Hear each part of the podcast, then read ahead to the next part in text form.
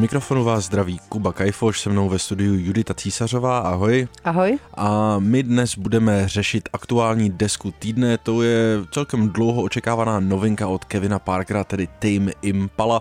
Jmenuje se The Slow Rush, čekalo se na ní vlastně skoro půl dekády. Čím to? Kevin Parker s Tame Impala vydal v roce 2015 svoji třetí řadovou desku s názvem Currents, eh, která se poměrně razantně odloučila od těch jeho psychedelických rokových začátků, více se otevřel tomu tanečnímu zvuku a se kterou sklidil poměrně velký, řekla bych pro něj i nečekaný úspěch. Přineslo mu to eh, nejenom tour po velkých halách nebo například eh, spolupráce s Lady Gagou, s Travisem Scottem nebo například také s Káně Westem. Kavrovala ho Rihanna například na její desce Anty ta vzrostlá fanouškovská základna, kterou získal díky Currents, zároveň tak trošku volala potom, jaká bude ta další nahrávka a on si řekl, že vlastně nebude pracovat na další desce, když se to po něm teďka očekává, takže si dal takzvaně na čas, hodně dlouho si to rozmýšlel, kdy přijde ta správná chvíle, aby na tom zase začal pracovat. A vlastně trvalo to téměř pět let, než vydal The Slow Rush. Zároveň on to měl v plánu vydat už někdy během loňského roku před festivalovou sezónou, ale Kevin Parker je pověstný svým perfekcionismem a tím, že potřebuje opravdu ty věci dotahovat eh, k dokonalosti. Takže tenkrát eh, se rozhodl, že ještě není ten pravý čas a vyšlo to vlastně až eh, letos na začátku nebo v polovině února. Zároveň už od toho léta vypustil spoustu singlů, takže vlastně bylo víceméně jasné, jak asi bude Slow Rush znít.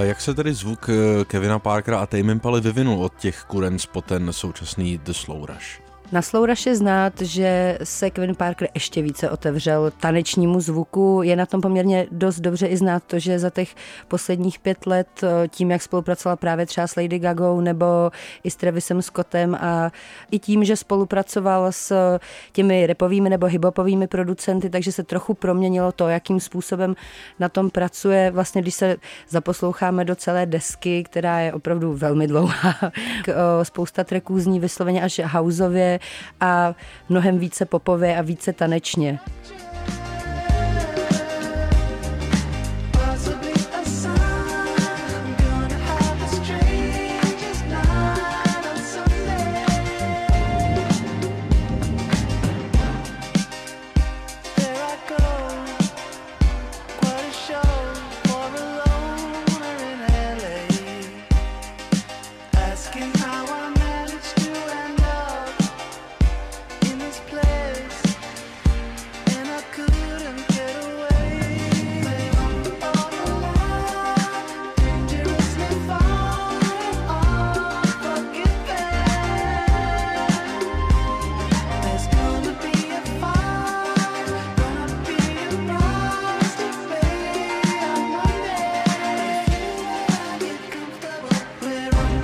Kdyby si měla nějak vlastně schrnout svoje pocity z té aktuální desky Tame Impala, je to vlastně z toho odchodu od toho psychedelického roku. Jak na tebe tato nová poloha působí?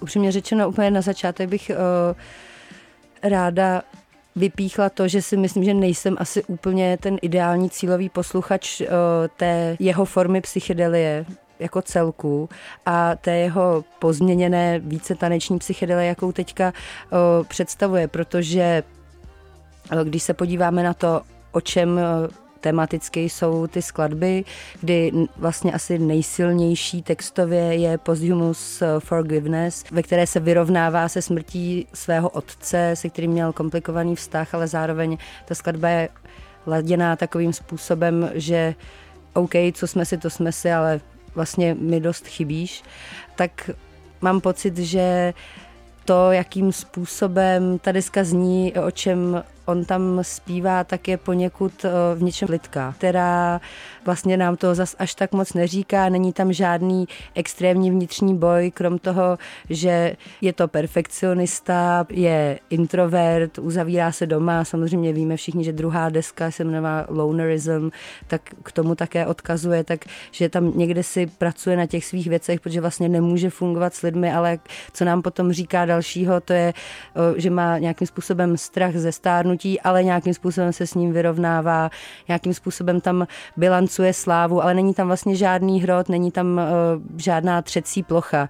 Je to, ještě jednou se budu opakovat, je to, vyznívá to na mě prostě trošku plitce. I když to samozřejmě, co mu musím přiznat, je jasné, že je to opravdu blázen do toho gíru, velmi dobře tomu rozumí, uh, velmi dobře umí udělat uh, silné riffy, melodie, není to, není to taková ta hudba, ve které, do které vy si hodně věcí vsamplujete, ale že spíš jakoby vytváří ten materiál, který pravděpodobně bude jednou někdo znovu samplovat, protože jsou to opravdu jakoby nosné věci, ale jako celek to působí utahaně a roztahaně. Já se nemůžu pomoct. Já myslím, že úplně v pohodě názor může mít přece jenom každý hmm. svůj a teď už tedy trochu té psychedelie bez dramatu na rádiu. Díky moc, Judito.